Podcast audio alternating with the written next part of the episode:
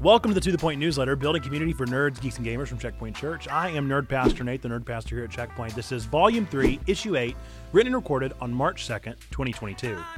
It's been Lent all along. Today marks the beginning of the Lenten season. From now until Easter, Christians across the globe will honor the age old practice of fasting as we contemplate the Passion of Christ crucified. As a child, I would choose to fast from my ever strong addiction to candy and slash or soda. I would use it as an opportunity to drop some pounds. I would also use it as a virtue signal of how good I was at being a Christian.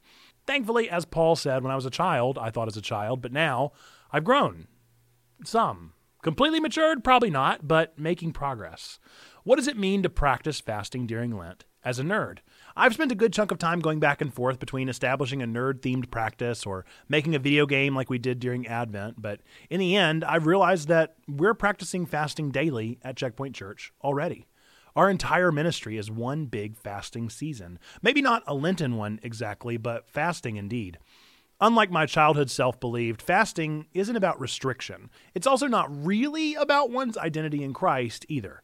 Instead, fasting is about disorder. It's about disruption. It's about breaking out of the status quo. What we do with that time is what really matters. We aren't giving up something we love that may or may not be a bad habit. We're disrupting our usual sense of flow or scheduling and allowing that time to serve as contemplation for something greater. In Lent, we contemplate the death of Christ and the eventual death of our own bodies.